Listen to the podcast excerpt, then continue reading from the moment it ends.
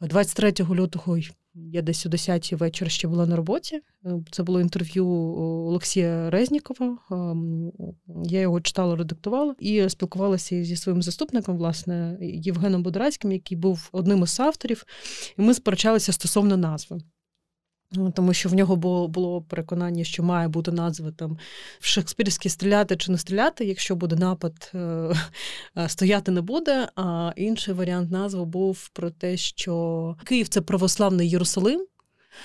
А, І бити православний Єрусалим це якась фантастика. Ну, ми так Сперечалися, Сперечалися і у підсумку о, заверстали текст заверстали текст десь о о 12-й, і у нас текст кожного ранку відкривається о 5.30.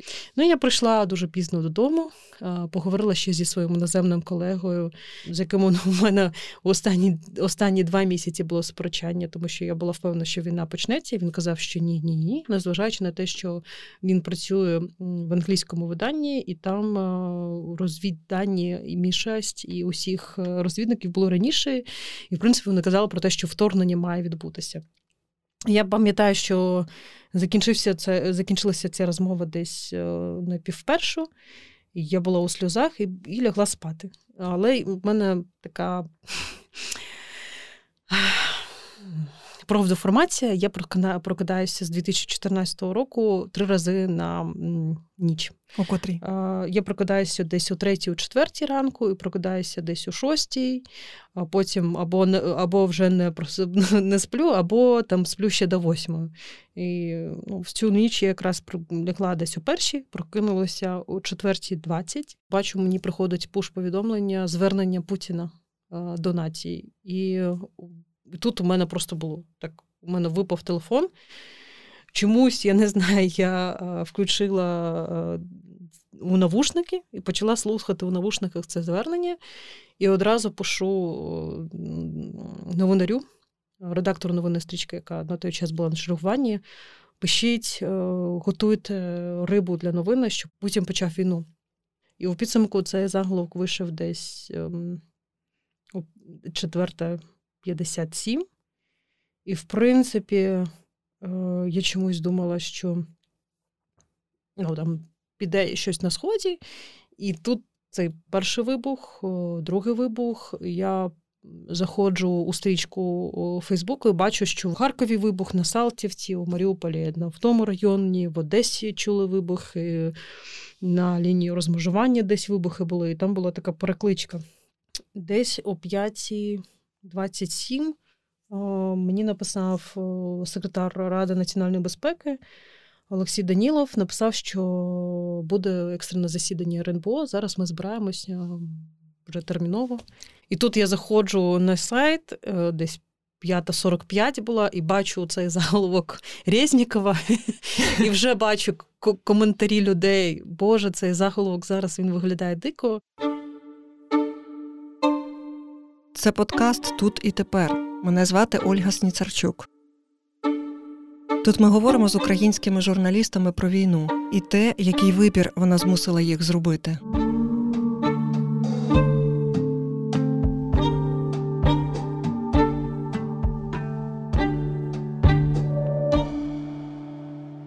Всім привіт! Це подкаст Тут і тепер. Сьогодні ми розмовляємо з Севгіль Мусаєвою. Вона є головною редакторкою інтернет-видання Українська Правда. От вся розмова була цим щемом пронизана, починаючи від історії про те, як вона не хоче покидати Київ, але змушена, тому що їй надходять такі рекомендації, закінчуючи історією, історією, родинною історією. Це вже родинна історія з американським журналістом Брентом Рено, тому що для багатьох це просто ім'я в статистиці. Ім'я в статистиці загиблих під час цієї війни з 24 лютого журналістів. А для неї це не просто ім'я, це родинна історія, до якої має відношення її рідна сестра, її хлопець. І тому з її вуст ця історія звучить особливо щемливо. Вона до того ж вчилася з ним. Мене це дуже зачепило.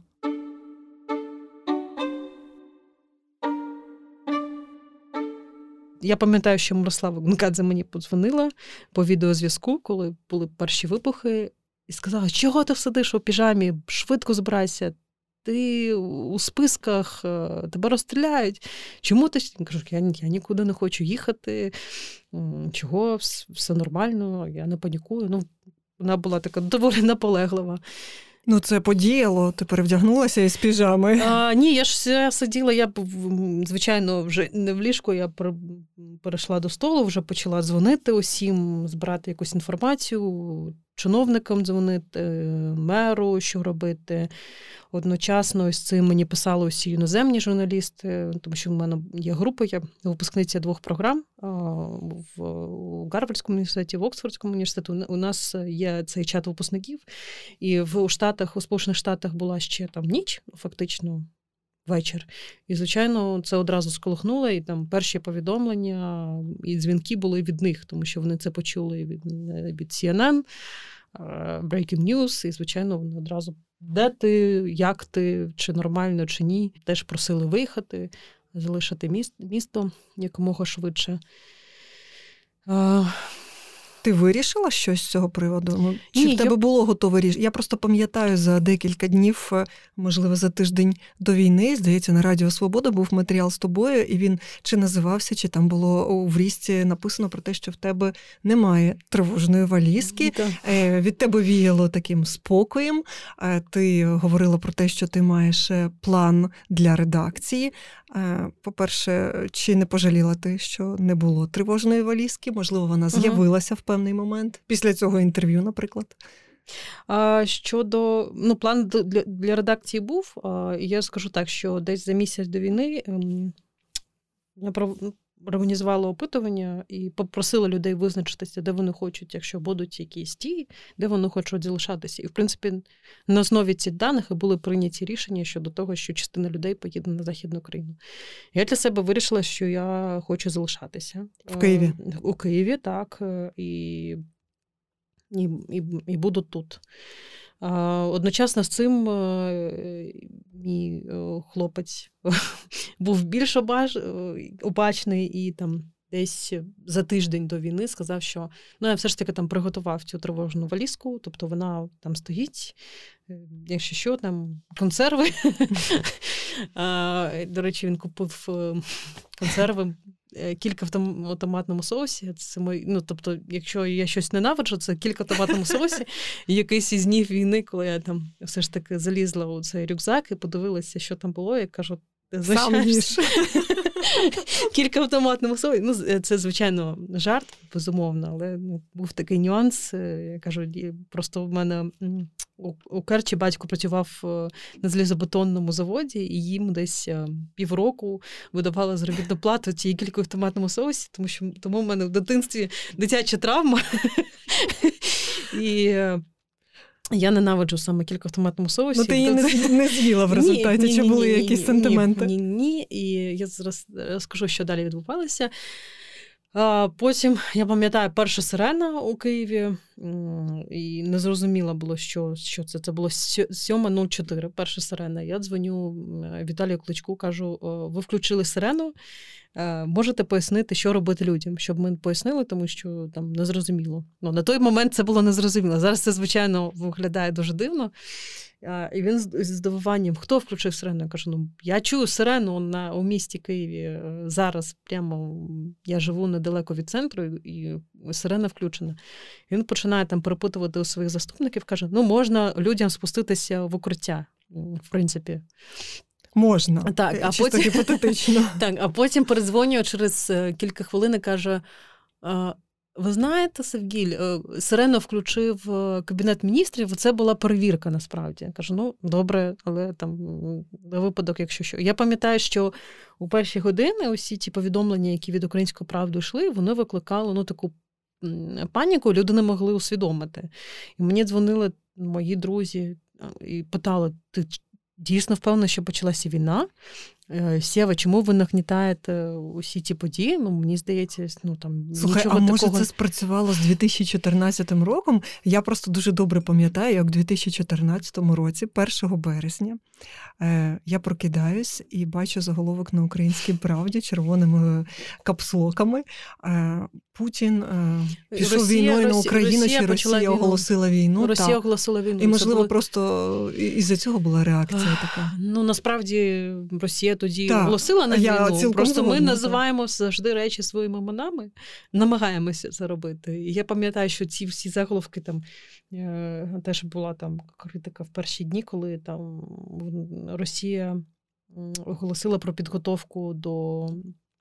Е, фактично використання ядерної зброї ми написали Е, за крок до Третьої світової війни, і всі теж можливо не, не варто лікати. Я кажу, ну варто називати речі своїми іменами, і ця загроза дійсно існує. Ми бачимо, що Росія там просуває зараз ті тези і і робить це. Але насправді, е, ну. Коли ти заходиш на стрічку, бачиш, е, Путін почав війну, потім вибухи у різних містах, і тут же скликається РНБО. Це були там перші 3-4 новини, я пам'ятаю. Ну, дійсно, вона викликає паніку. Але насправді, е, як виявилося, що все все це було реальністю і ну, не мало викликати панічні настрої, але мало підготувати людей.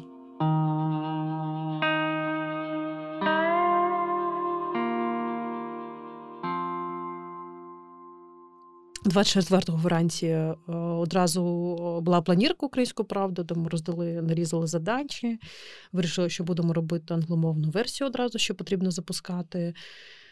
Потім е, кілька ідей текстів було, кілька ідей відео вже було зроблено. Ми одразу вирішили, там, як хто буде займатися онлайном, хто буде тому що потрібно було налагодити процес, і зрозуміло, що буде великий новинний потік, і що він буде набагато більше, ніж був до цього. Хоча вже на той час він був дуже великий. А це була онлайн-летючка? чи Онлайн, онлайн. Частина була в офісі, я б особисто сиділа ще в своїй піжамі вдома.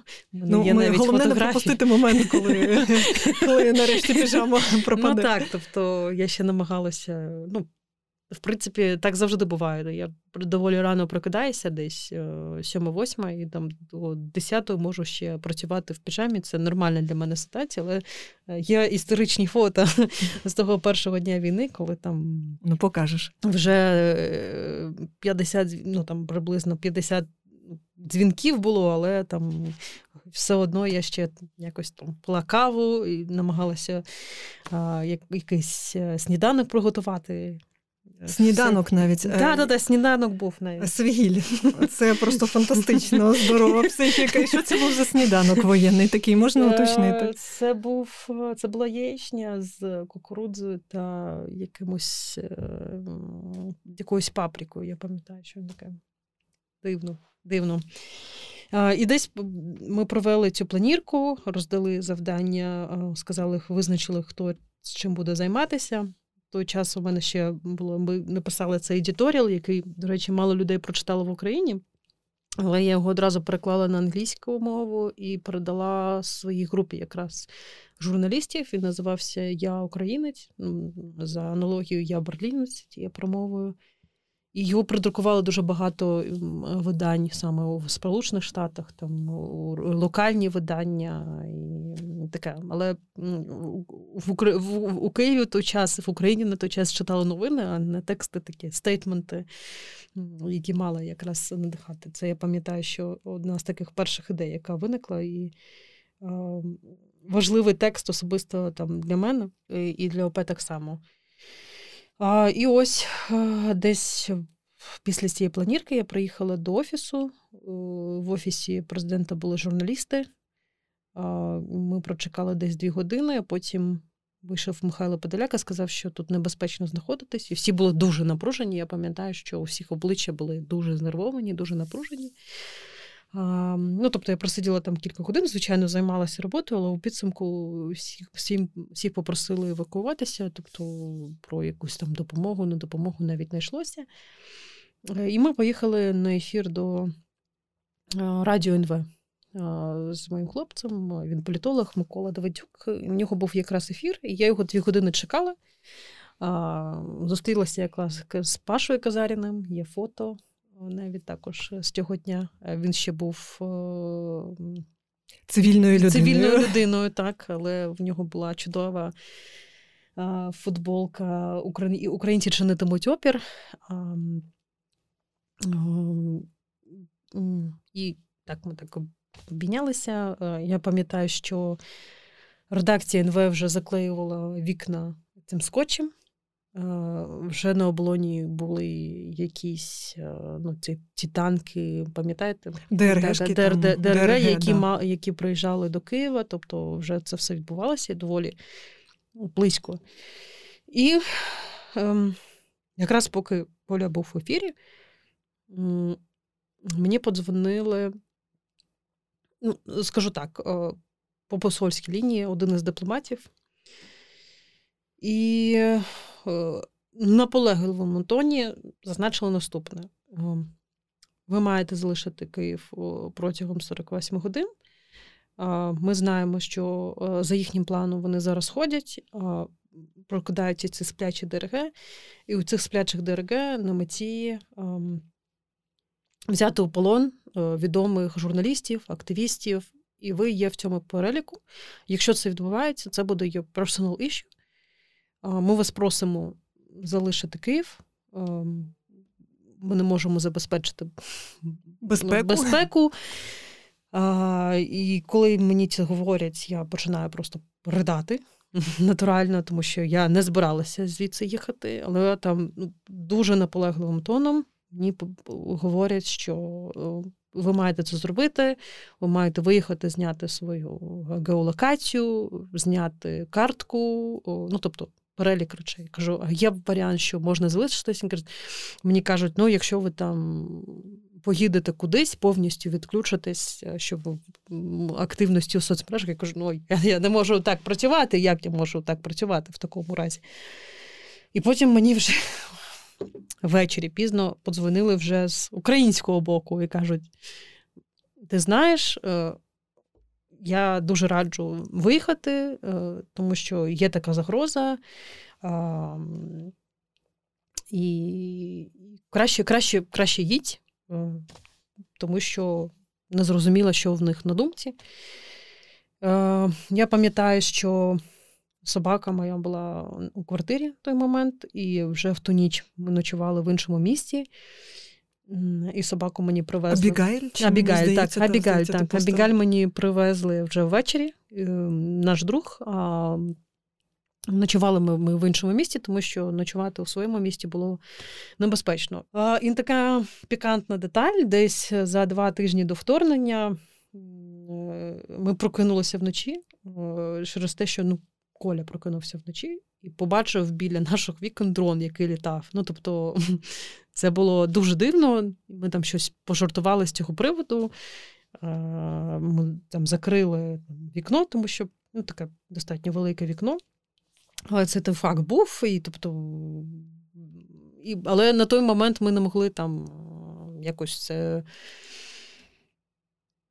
співставити. співставити. Ну просто ну я не знаю, що було. Можливо, це не було з цим пов'язано, можливо, було. Ну але такий факт був, і він нас на той момент е, не можу сказати, що налякав, скоріше навпаки, якось потішив. Е, Збадьорив. Збадю... Ну, так, так. Е, але там потім, коли ми поверталися вже назад у часі, ми згадували про це.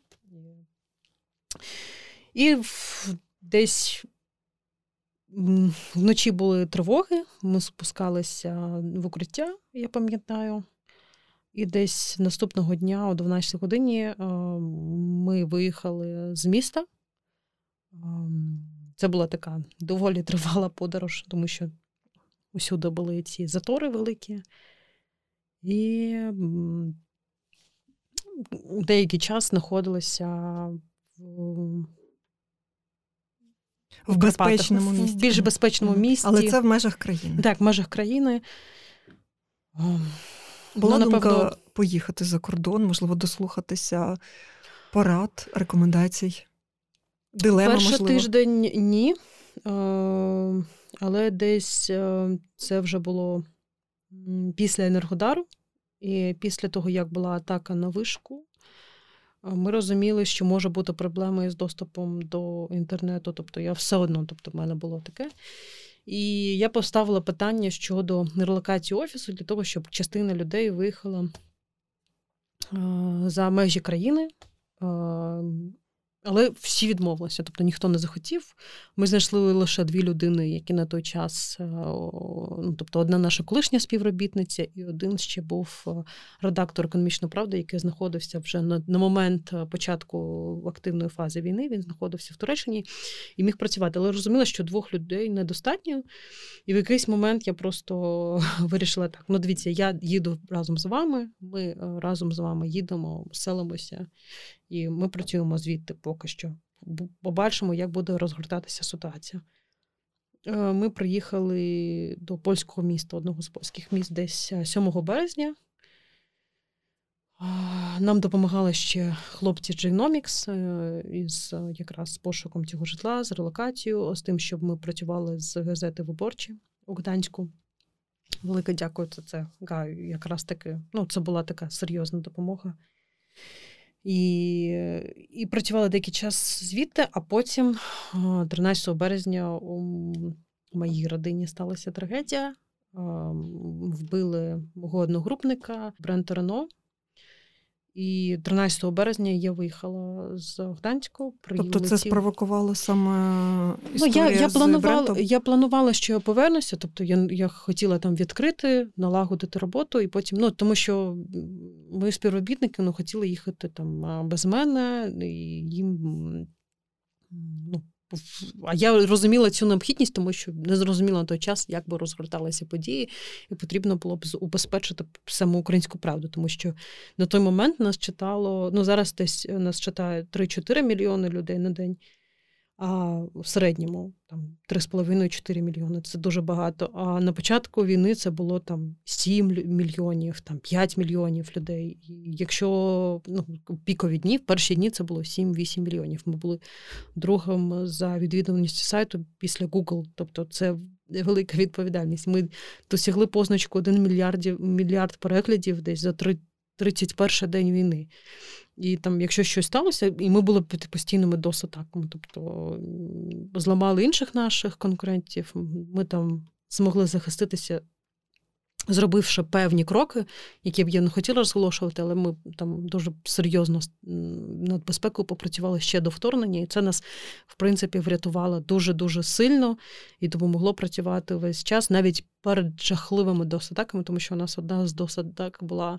205 е, тисяч е, респонсів на секунду. Тобто, це коли валить. І це було найжахливіше взагалі е, деосатака за всю історію української правди. Розуміючи все це, і розуміючи, що може бути там блекаут, там ще щось, було там, рішення мною прийнято про те, що потрібно відкрити ще офіс у Європі. Маленький, хоча б там чотири людини ми працювали, але все одно це це було важливо, якщо б такий резервний резерв. Ну, тил, тил, фактично.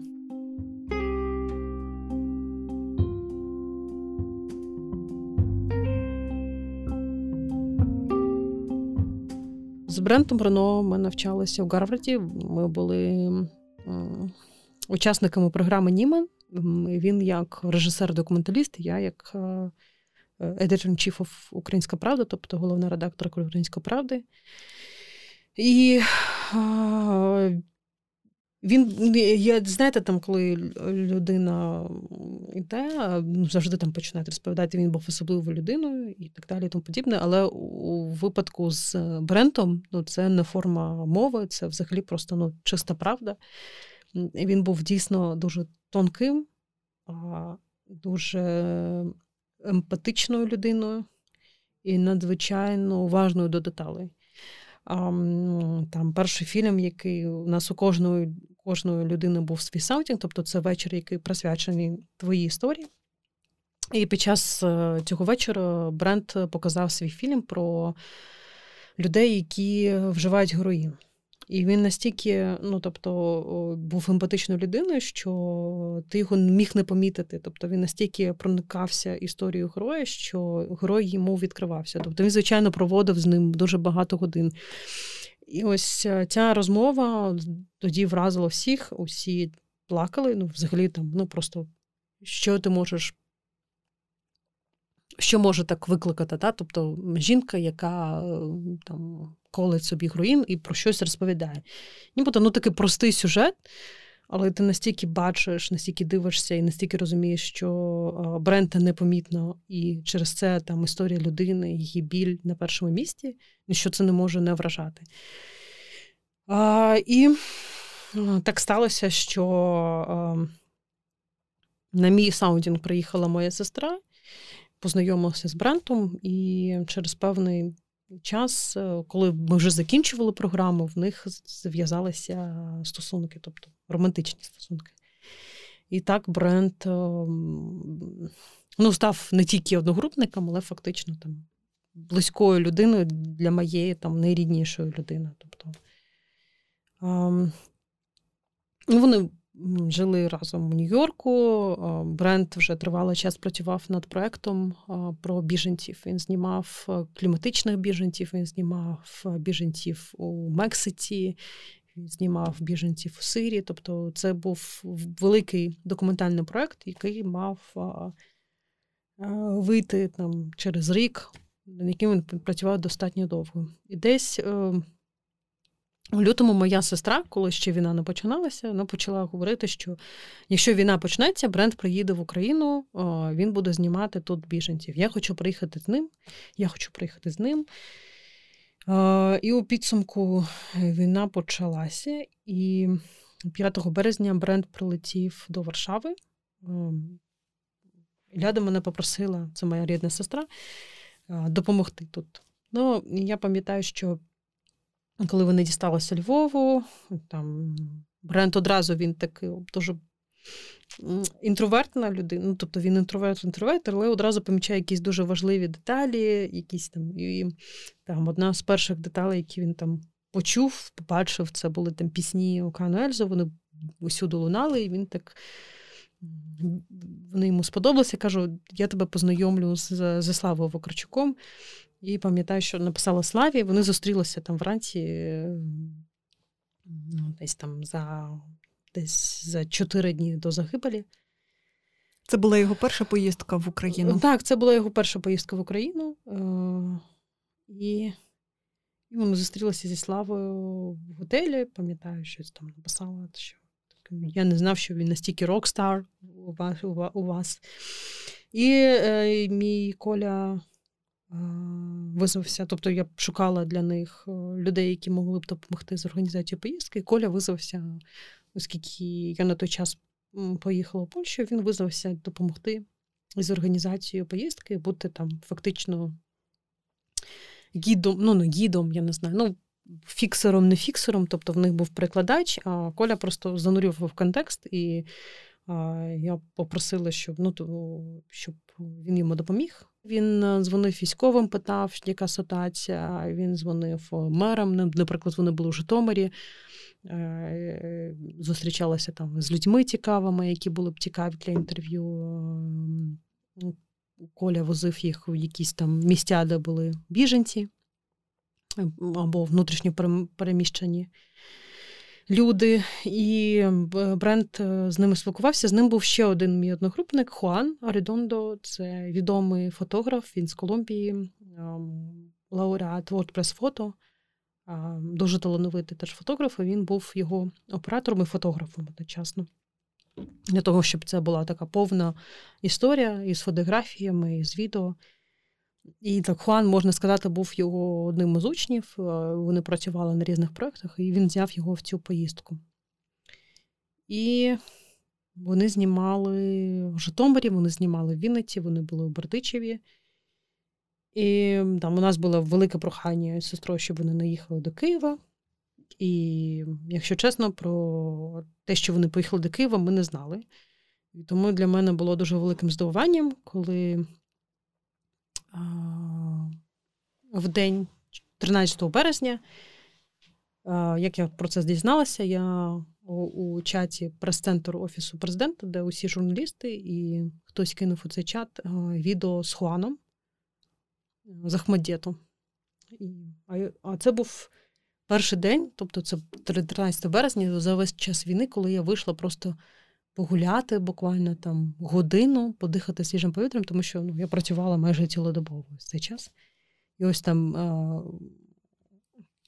вже Олена Протула мені написала. Тобто я бачу, що ти там взагалі не відпочиваєш, вийди, подихай свіжим повітрям. хоча. Я вийшла на годину подихати свіжим повітрям, моя прогулянка закінчилася там на хвилині восьмій, тому що я відкрила телефон і бачу знайоме обличчя, дивлюся, і він каже, що мене звуть Хуан. Я був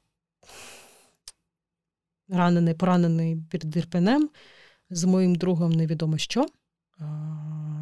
Я був поранений тут, і зараз вони знаходяться в Охментеті. Я починаю дзвонити Колі. Коля не бере слухавку, з ним немає зв'язку, до нього не доходять повідомлення, нічого. Я пишу Бренту, він також не відповідає. У цей час я подзвонила сестрі, була 8 година ранку в Нью-Йорку, і кажу: хлопці попали під обстріл, е, Брент поранений. Я ще не знала, що він помер. Я дивлюся відео з Хуаном.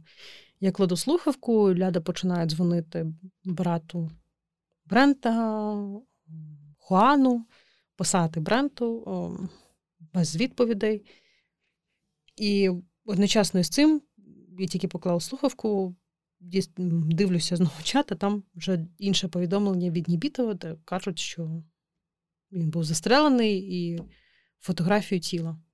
Тобто Нібітов опублікував документи, опублікував фотографію тіла, і, в принципі, і моя сестра, і родина Брента дізналася про загибель Брента з цих фотографій. Ну, що... Це були фото, я так зрозуміла, з внутрішнього чату, чи він десь Ні, виклав... він його виклав публічно. Це просто десь Він виклав у Фейсбуці тіло загиблої людини без дозволу близьких, без нічого. Ну і далі для мене було теж також важливим питанням, де Коля в цей час був і де він знаходився, тому що його не було ані в Ахмеддіті. На той час я вже додзвонилася в Ахмеддіт, його не було в Ахмеддіті. Його не було в жодній іншій лікарні, був інший водій, який був поранений, е, наскільки я зрозуміла. Я спочатку думала, що це він, а потім мені сказали, ні, це інший водій. Я взагалі, ну тобто, Коля зник. Одночасно, ну тобто, години-дві з ним взагалі не було зв'язку. Що сталося? Він довіз їх до цього мосту під Ірпенем. Оця і... відома фотографія так, з побитим і, мостом. І там була стоянка автомобілів. Він ну, і Брент із Хуаном сказали, ну, ми на 10 хвилин спустимося, зробимо фотографії, відео повернемося. Ну, на що Коля казав, так, окей, я навіть не буду глушити мотор, тоді я вас почекаю. Пройшла година, десь Брент відписався, що sorry, ми тут знімаємо і так далі. Ну і далі він зник, і три години, а там глушили зв'язок, тому що якраз Ірпень був, Ірпінь був під постійними обстрілами, там стояли російські війська, українські військові, там точилися бої. І через це зв'язок глушили. З ним просто не було зв'язку. Він стояв і їх чекав. В якийсь момент там почався обстріл, і люди відходили, ховалися там. Ну, тобто, це відео також є. І всі машини журналістів поїхали. А він не знав, що сталося. Власне, коли він від'їхав для того, щоб зрозуміти, де вони знаходилися, того, щоб спіймати дзвінок. І він розповідає, що як тільки він залишив цю територію і дістався місця, де вже був зв'язок, він отримав там 100 повідомлень пропущених дзвінків, тому що його всі шукали на той момент. І почув він про те, що про Брента і про Хуана вже від мене. Він не знав, що з ними.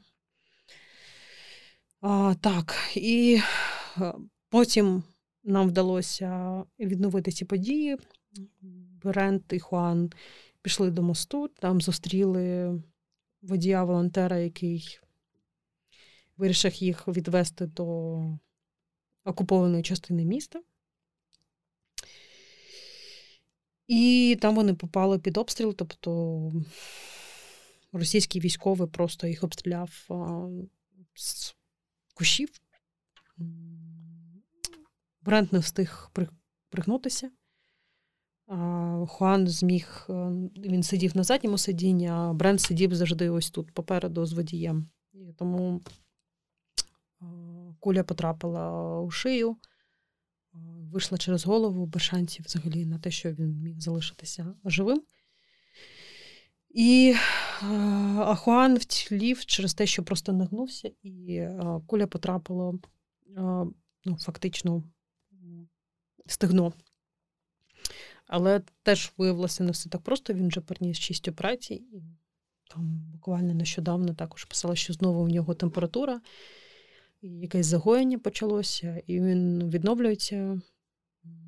І насправді дуже складно. Хоча мені одразу сказали, що Хуану пощастило, Хуан буде жити, тому що, і ми це обговорювали в групі, що втратити двох з них було б, напевно, ну, дуже боляче і складно. Хуан зараз е, в Нью-Йорку. В Нью-Йорку. Нью-Йорку. У Львові, коли я приїхала, з наступного дня ми займалися організацією доставки тіла Брента. Ну, такими, скажу відверто, не найприємнішими речами. Також приїхав Крек, це брат, е, і приїхав друг Брента. Крек це брат і Крістоф, ем, друг, які так, які разом працювали і вони знімали повністю цей процес. Ем, я думаю, що вийде документальний фільм про загибель Брента і про все, що відбувалося. Ми їх зустрічали на кордоні.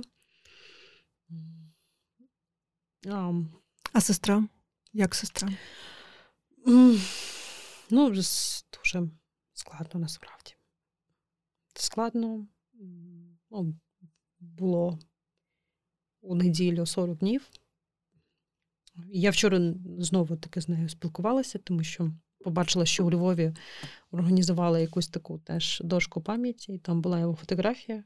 Я її надіслала. Ну, звичайно, це з одного боку дуже щемливо завжди. Це приємно, що люди пам'ятають, а з іншого боку, Мені здається, що у мене особисто цього ще розуміння немає остаточного в неї так само.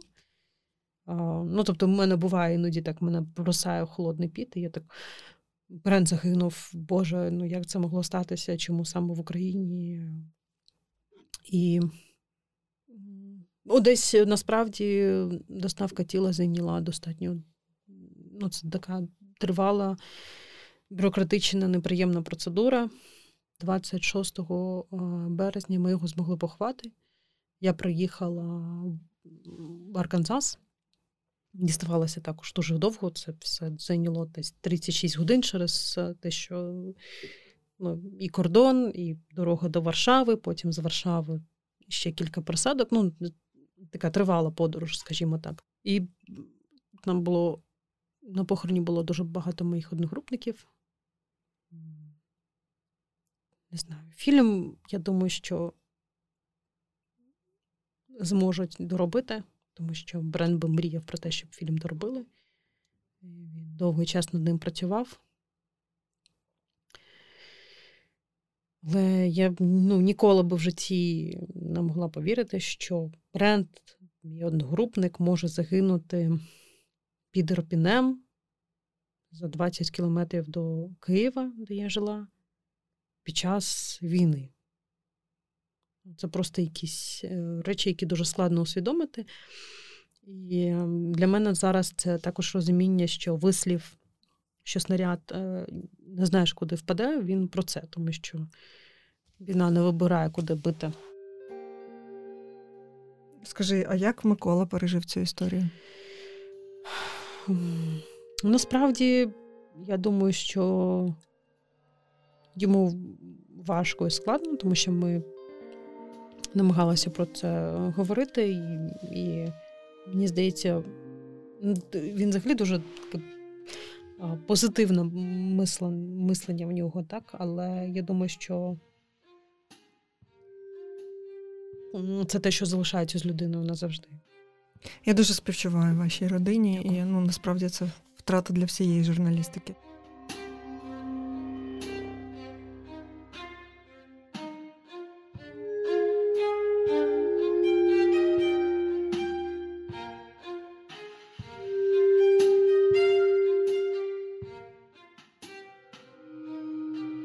Перше згадуєш із ваших живих розмов, е, коли говориш про бренда? Ну, я пам'ятаю, як ну, це такий смішний момент, коли ну, ми майже він він інтроверт, і тому ми дуже мало говорили. Взагалі спілкувалися, особливо там перший, перший час. І я пам'ятаю, що коли е, там я побачила там їх після мого саундінгу сестрою і побачила, що він говорить з нею доволі там 40 хвилин. Я так дуже здивувалася. І потім наступного ранку почула від сестри такий бренд це хороший, такий хлопець. І а потім зустріла Брента, і він вперше там за довгий час такий говорить, Твоя сестра настільки хороша людина. Ну, ну це просто я потім згадувала це. Ти зразу відчула цей матч. Ну так, так. Я просто таку помітила е, симпатію з її боку, і з його боку. Мені було так ну, смішно трохи. Так, ну і пам'ятаю його. Він був дуже талановитим письменником. і Ми у нас були класи з narrative writing. Письменництво, фактично так. І ми були в одній групі, він якраз ділився своєю історією. Там. Ну, У нього була дуже талановито написана історія про його бабусю, і в мене була історія про мою бабусю, яку вислали з Криму. Ну, тобто воно десь перетиналося. І і ще йому було цікаво дуже про. Він цікавився Україною. Тобто... А чому? Е, це, ну, це, я, це розумію, я так розумію, що... не сестра спровокувала, чи сестра? Ну, і сестра теж, але там, коли вони вже були в стосунках, є фотографії з веселки там надсилають щодо кухні, потім була якась. Тобто, моя сестра про існування Клопотенка дізналася від Брента, щоб ви розуміли. Тобто їй Брент розповів, тому що він прочитав цю публікацію York Times. Про борщ. Про борщ, так. так. І вона мені надіслала і питає: ти знаєш цю людину? Мені Брент про неї розповів. Я кажу, come on, це наш найвідоміший кухар, який просуває борщ. Ну, тобто багато речей, які ну, про кримських татар та також його цікавили. І кухня, і наші. Наша історія, і історія депортації. Тобто він був ну, про про співчуття. Він дуже співчував і дуже цікавився, намагався поринути у глибину історії людини. Знаєш, ти так на початку ще, коли про Вакарчука говорила, так е, описала зворушливо, як йому е, зайшли ці пісні. Що він там таке? Яка це пісня була, що він так зачепився? Обійми. Зараз моя Обійми? сестра дуже е, постійно слухає ті пісню, і ця пісня, яка дуже сподобалася Бренту, і зараз стала фактично таким ну, реквіємом для неї. І вона постійно мені її надсилає. Ось нещодавно був також його концерт у метро. Угу також е, надсилала якісь відео звідти і просила ще також передати, тому що вона особисто з ним не знайома.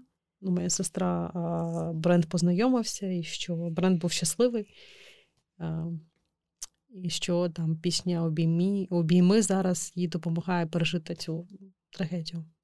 Це зворушливий момент, і мені цікаво, як оця багато. Для мене ця пісня про Маріуполь, наприклад, ну, так. бо я її почула кілька років тому. В принципі, та ти чуєш ці пісні, але от коли вони врізаються тобі в голову, це якісь моменти на концерті в Маріуполі, якраз. Е, а після цього ще була поїздка на Чонгар. Це була присвята Криму в дні е, депортації mm-hmm. та під 19 травня. А перед тим Вакарчук якраз давав цей концерт у Маріуполі, і і це був дуже такий зворушливий момент, тому що дуже багато маріупольців, mm-hmm. знаєш, в цих синьо-жовтих стягах. Біля мене, наприклад, стояв чоловік з косичкою, а в нього в косичці була вплетена синьо-жовта стрічка. Mm-hmm. І ти по-іншому зараз дивився. Точно. А як ти от зараз е, дивишся на нашу країну? Ти побачила якісь оці от щось? Що оцю трепетність, та за яку вчепився весь світ, тому що для багатьох це прозріння від наших людей. Е, так, і я пам'ятаю, десь вже два тижні війни пройшло, і в мене є друг, е, редактор за економіст Аркадій Островський, і він подзвонив теж в таких сльозах і каже: Ну, я все ж таки не дарма ж закохався в цю країну там у 14-му році, коли був Майдан. Настільки чутливі, і те, що ви зараз робите, ну цей спротив. І я нещодавно думала, тобто, не те, що я я нещодавно думала. Насправді ми з коли обговорювали, ну тому що якісь, знаєш, такі цікаві розмови, коли ви їдете кудись, і щось я пам'ятаю. Десь кілька місяців тому у нас була розмова про те, яка тварина має ототожнювати Україну, тому що ну там у всіх є якийсь символ, а у нас такого символу немає. Ну, ми ще сперечалися, що лелека, можливо, можливо, півень, ну щось таке. Потім, коли почалися, почалася вже війна, він мені дзвонить, каже, я зрозумів, яка це тваринка. Не тварина, це бджоли. Боже, а я думала, мураха чомусь думаю, ні, ні, ні, ну, тільки ну, бджола, не тому що бджола, вона коли там захищає своє, вона фактично там жалиться і може вмерти за це, тобто, але захищаючи своє. Друге, те, що всі, всі працюють на якийсь результат, і всі для того, щоб досягти там спільного ну, можливо, мураха також так, підходить під цей під цей критерій. І насправді мені там Україна зараз нагадує такий вулик, де ці дива самоорганізації, які ми продемонстрували під час першого майдану, другого майдану, потім вже з початком окупації. Ну, Тобто, мені здається, що вся країна. У неї є досвід волонтерства. Тобто кожен українець на якомусь моменті займався волонтерством.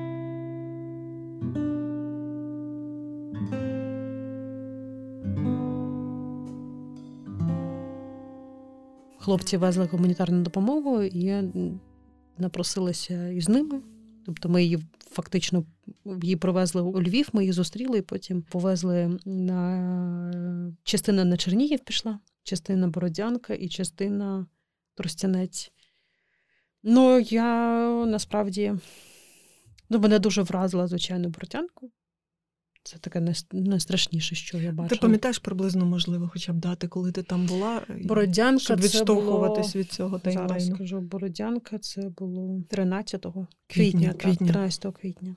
Найжахливіше це коли ти говориш з людьми, коли вони розповідають, що ось в цьому будинку у них була квартира, зараз квартири немає, а у родичів е, загинуло 5 е, членів родини. З місцевим мешканцем, з яким ми Спілкувалася ще в той момент, коли Бородянка була в окупації. Він виріс у Бородянці, в нього багато знайомих, в нього там бізнес був. Одна справа, коли ти просто приїжджаєш і бачиш ті понівечені е, будівлі, а інша, коли чуєш е, історії і чуєш історії про те, як е, це невеличке місто жило своїм життям, як тут виросло кілька поколінь, як у одногрупника цього мого знайомого, наприклад, дуже трагічна історія, тому що вони були ховалися в будинку всі.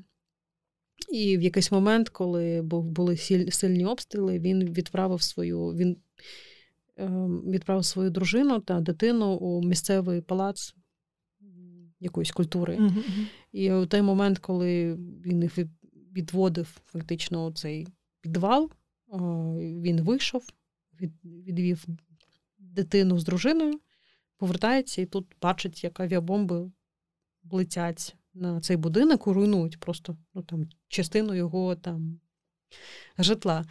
І у той момент у квартирі знаходилися його батьки, і знаходилися його брат із дружиною. Всі загинули, тобто на місці. Тобто п'ять членів родини, там хтось ще був, я не пам'ятаю. Тобто, І він бачить це. Тобто, ти бачиш момент о, загибелі всієї своєї родини і не можеш нічого вдіяти. Але там якось дякуєш Богу, що там ти зміг відвести е, свою дружину, дитину і врятувати їх, які ховалися на той час у підвалі. І ці авіабомби, які скидалися на Бородянку, це насправді дуже страшно е, з того, що я бачила, тому що в Ірпені ти також бачиш ці. Згорівші будинки, ти бачиш розстріляні будинки, ти бачиш їх у Бучі. Але ці багатоповерхівки на центральній вулиці у Бородянці це такий образ, е, який зі мною буде назавжди, коли ти бачиш ще внутрішні будинків і розумієш, що ці будинки це як живі істоти, які також загинули у цій війні. І і там дістали ще, коли ми були в Бородянці, діставали ще тіла, і дістали якраз е, тіло також людини. і І там увесь цей час на центральній площі знаходилися родичі, які чекають, які сидять і чекають, коли з-під завалів когось дістануть. У Тростянці також е, ми були, тобто Тростянець це взагалі дуже близько до кордону, там 35 кілометрів е, до російського кордону. І коли ми там опинилися, якраз були обстріли росіян, якихось, якихось е, сел поблизу з кордону. І мер, який проводив нам нам екскурсію, поїхав на екстрене засідання для того, щоб ну, вони розуміли, що щось може бути. А Найжахливіше це історія мешканки, яка ми ходили з мером, показував танки, і вийшла до нас жінка, а, плаче і каже: знаєте, тут вбили мого зятя, його розірвали на дві частини. Ось він тут лежав сім днів, його тіло лежало, ми його поховали. А зараз нас прокуратура просить його викапувати. І ось я не хочу його викапувати. Як його я буду викапувати? Ми його закопали на два метри, там глина, я не буду цього робити. І вона плаче просто в істериці, а Бова, мер міста, намагається їй пояснити, що це треба зробити, для того, щоб, тому що усі збирають докази злочинів росіян, і ви маєте отримати статус, тому що в тому числі там ви маєте думати про майбутнє своїх дітей. Можливо, дадуть якусь грошову компенсацію, і, можливо, ви хочете помститися за смерть своєї людини. Вона каже: Ні, я можу помститися, якщо ви мені дасте ножика, я буду різати їх. Ну і там якийсь мат. А, І, звичайно, завжди зі мною залишиться цей запах у міській раді. У міській раді був штаб росіян, і вони там жили місяць. І, звичайно, там усі, усі ці продукти їхньої життєдіяльності, а, де там і туалет, і госпіталь, і алкоголь, і і сигарети, і вся ця суміш запахів, вона в мене досі стоїть перед носом. І я думаю, що я цей запах не зможу забути, тому що це такий запах окупанта. Тепер і... ти знаєш, як пахне окупант. Так, і русський. Так, і ми коли ходили, і це теж таке дуже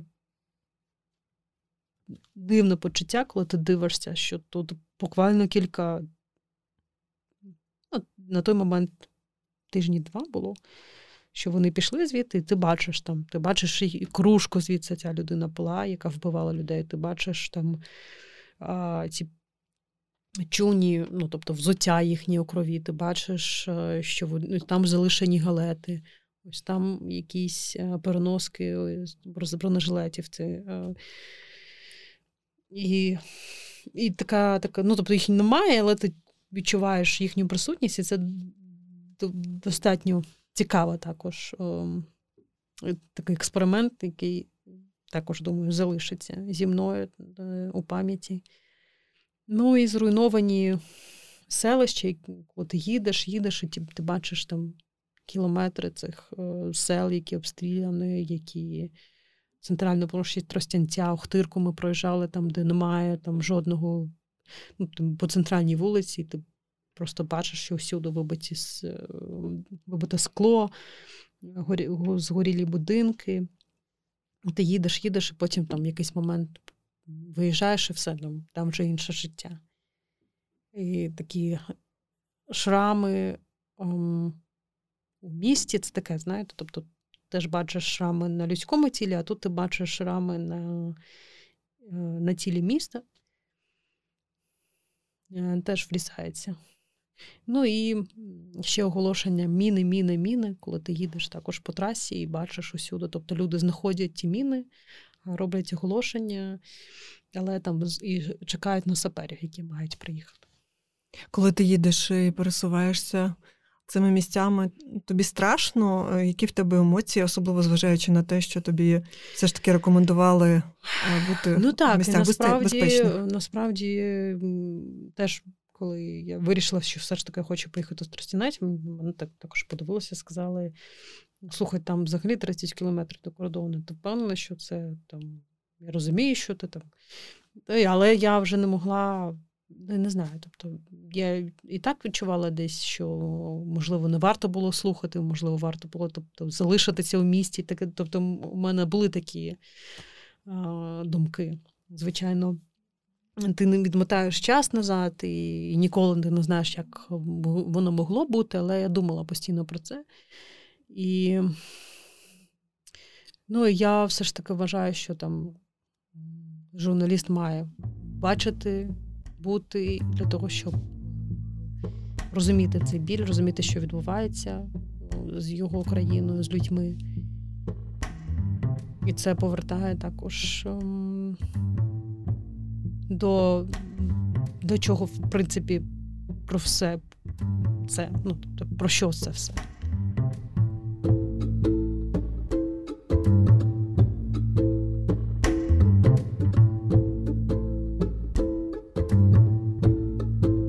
Я дуже від багатьох чула, коли почалася повноштабна війна, таки, таку фразу, що я нарешті почала розуміти, що ти переживала тоді у 2014 році, коли окупувала Крим.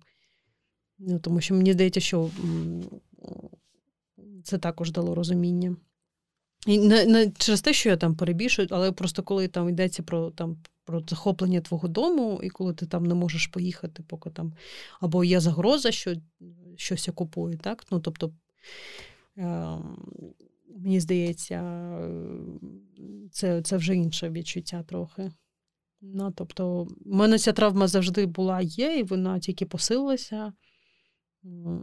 І ми нещодавно були з Колею якраз у нього на Волині, і там коли ти їдеш по родичах і там зустрічаєшся з двоюрідною сестрою, там ти розповідаєш про школу, де ти вчився, і і мене накрило дуже сильно, тому що в мене такої можливості зараз немає. Тобто я не можу поїхати у Крим, подивитися на свою школу, зустрітися зі своєю двоюрідною сестрою чи з родичами, і і це вже забуте почуття, тому що вже 8 років пройшло. Там у мене багато дітей, яких я виховувала, тобто моїх там двоюрідні сестри, двоюрідні сестри, у них вже діти є, там вони вже повиходили заміж, і в них своє життя.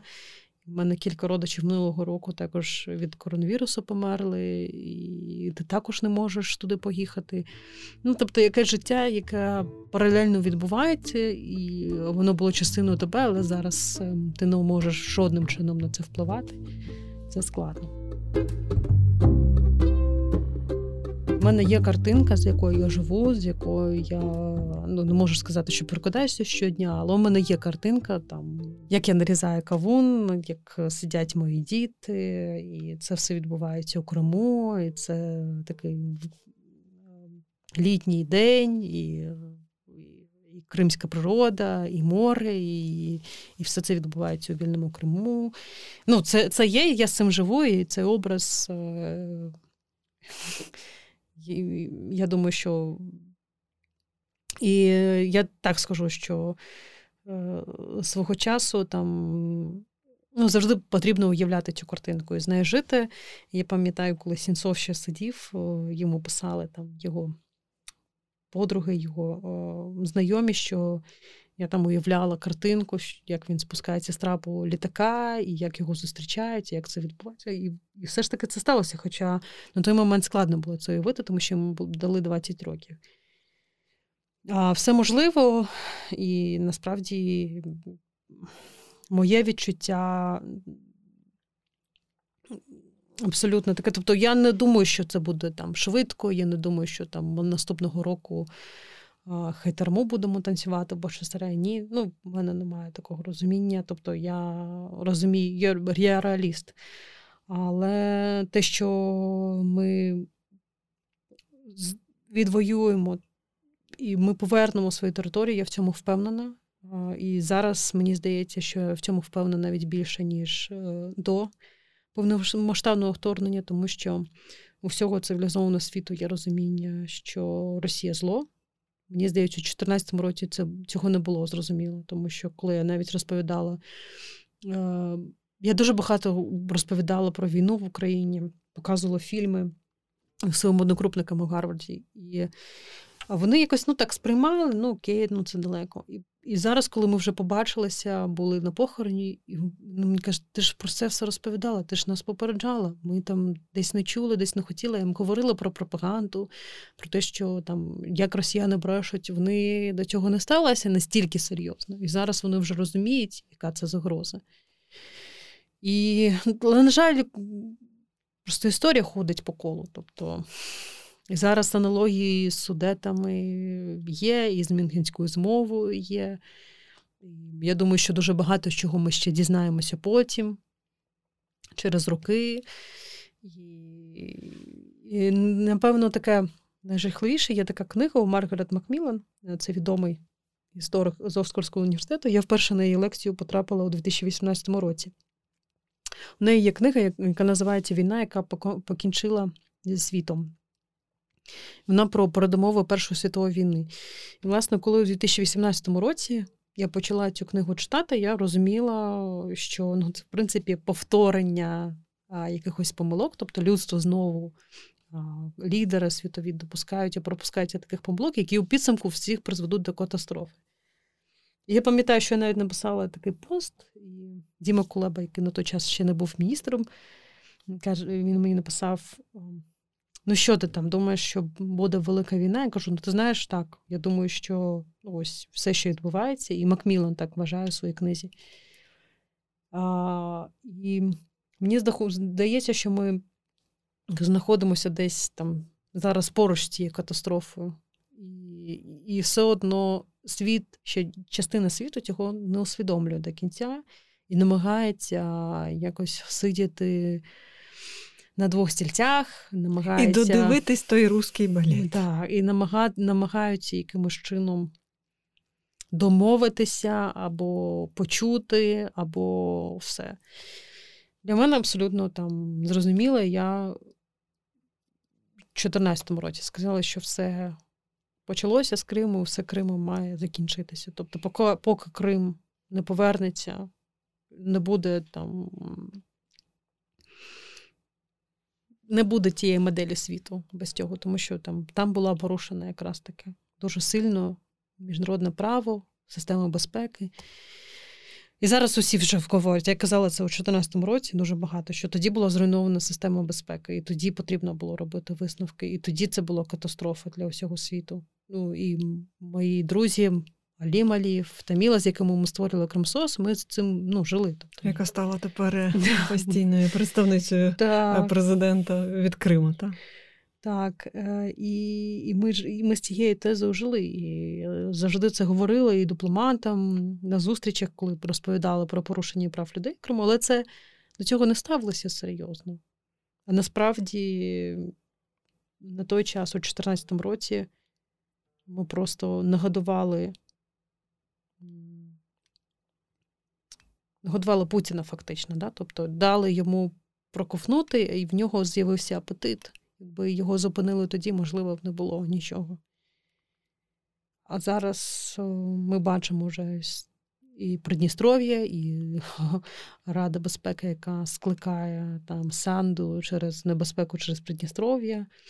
І всі ці речі насправді дуже-дуже небезпечна ситуація. Але я впевнена, що ну, цікаво про визначальну роль України в цьому, да, чому саме Україна стала цим місцем, де вирішується ну, без перебільшення майбутнє світу. А це 100% е, так. І це не тому, що там в мене якась там надмірна любов. Я просто це бачу. Це ну, ну, тут у нас вирішують... у всіх надмірна любов. Так, але буде змінена і система безпеки, і і, і все буде змінено після, після війни в Україні. Щодо щодо того, як це буде виглядати, я думаю, що все ж таки наразі, скоріше за все, буде а, якесь перемир'я, напевно, тобто якась угода. Але це, на жаль, не зупинить Путіна, і я думаю, що через певний час може бути інша велика війна.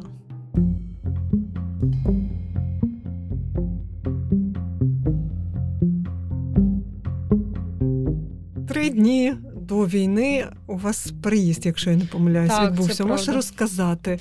Я думаю, ви ж там плекали це помешкання, Знаєш, обирали офіс, так, розставили ми... все вже.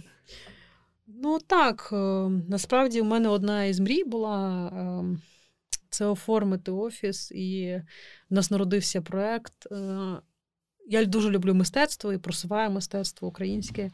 І ми вирішили зробити офіс ну, таким простором е, творчим, підтримати молодих художників. І у нас е, робота молодих художників в офісі зараз е, або на стінах висять, або одразу там як намальовані на стінах. І одна з цих робіт це робота Євгена Лісняка. І він ну, насправді проосмислює мозаїки. І він намалював Україну, ну, такий образ України. І там за три дні до війни я прийшла в цей офіс і побачила цю роботу.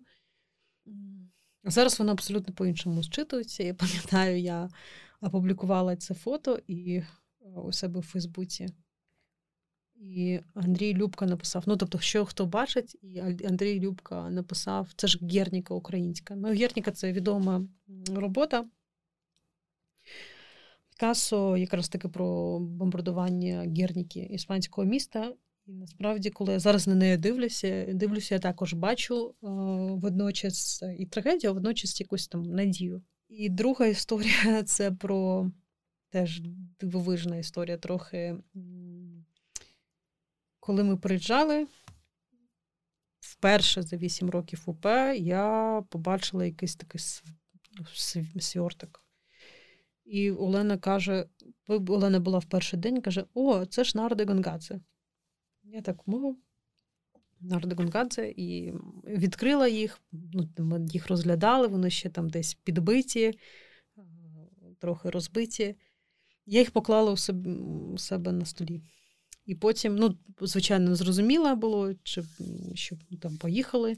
я весь цей час думала, що я залишила нарди Гангадзе на столі. І друге, що мене там Олена подарила квітку, подарувала квітку, яку там чи поливали, чи не поливали. Що за квітка? Не квітка, а просто рослина. Вона там просто подарувала, щоб вона стояла в мене на столі. І перша справа, там, перше, що я попросила, коли там люди повернулися в офіс, я кажу, залити і полити мою квітку на столі. Ось, ну, Я вже була в офісі, побачила цю там каву, яка вже зсохлася. Недопиту? Недопиту. З 24-го? 24 лютого, так. Серйозно? Серйозно так. Музейний експонат, якщо там ще не завелися. Ні, я вже її помила, звичайно, але просто сам факт, що я прийшла і квітка жива, нарди стоять на столі, а таке враження ще пройшло кілька років.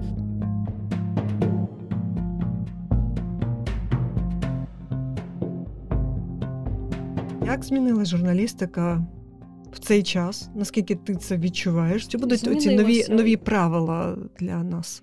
Змінилося. Я бачу в тому числі дещо загрозу для журналістики. Яку? Ну, Я думаю, що це єдиний ефір, це, е, звичайно, обумовлено тим, що має бути там one voice, умовно кажучи, але мені здається, що вона теж дає таку е, трохи іншу картинку і, напевно, не, не об'єктивну. Е, з іншого боку, це, звичайно. Ну, скажімо так, відрізало, тому що у нас телебачення олігархічне, і там кожен телеканал просував своїх лідерів думок або політиків, і там багато політичних лідерів були присутні в ефірі, не тому, що вони цікаві, а тому що там їх просував той чи інший олігарх. Да? А зараз е, у нас е, цієї можливості немає. Тобто ти не побачиш в ефірі єдиного каналу там Тимошенка чи Порошенка. У Порошенка забрали навіть там Еспресо прямий, е, п'ятий канал. Е, і ну, я насправді вважаю, що це неприпустимо це неправильно. А, Тобто вирішуються якісь політичні завдання, а, і, і ніхто не думає там про журналістів. Друге, мені здається, що е, ще одним викликом буде самоцензура, тому що я вже зараз там чую там це не на часі, наприклад, розповідати про те, хто хтось ворує на гуманітарці, наприклад, так?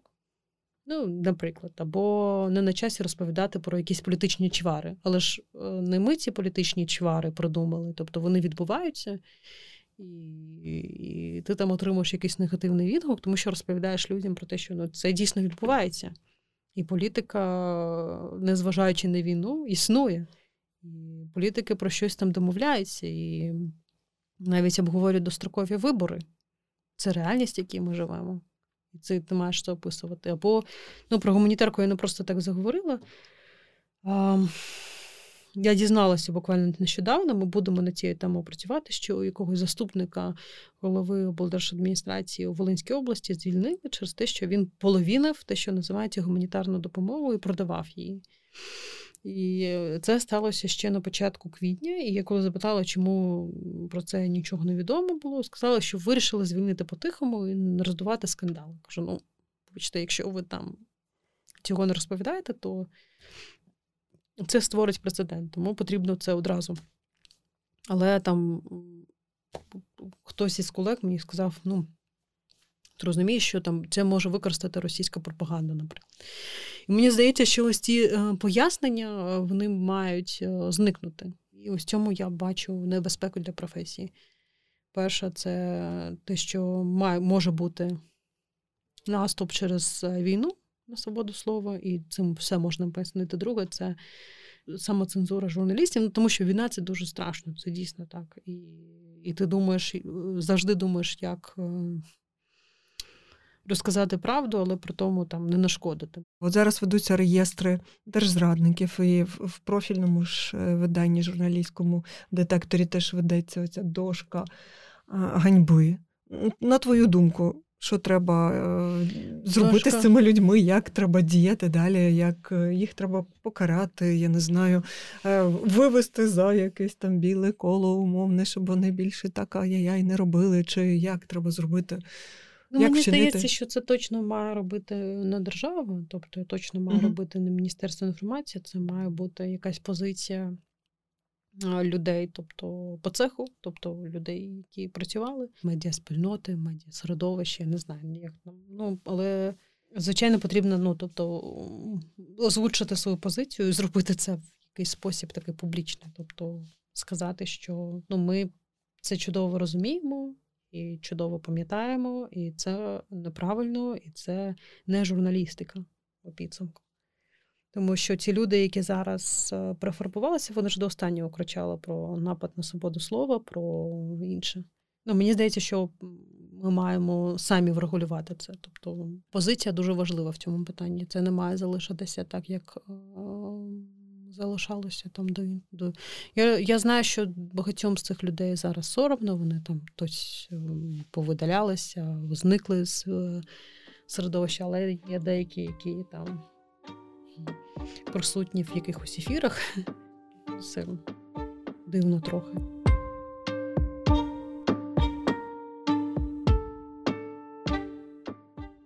Я піднімаю слухавку і каже, Тімоті Сне, а ми до цього десь за два тижні до цього зустрілися із ним в ефірі якогось NPR, Я давала якесь інтерв'ю. Ну, тобто, ми були в спільному ефірі. І він каже: Я я читаю, я читаю українську правду, спостерігаю. Скажіть, будь ласка, можливо, вам потрібна допомога з перекладом? Я така, ну блін. Це просто знаєш, унікальність моменту, коли Тімоті Снайдер хоче перекладати. Блін, треба було це розказати. Шукають волонтерів. Сам Ну і потім Друзі, дякую за те, що дослухали до цього моменту. Слухайте нас на усіх зручних для вас платформах. В Apple Podcast ставте зірочки та пишіть відгуки. Нам буде приємно почитати. Це був подкаст Тут і тепер. До зустрічі.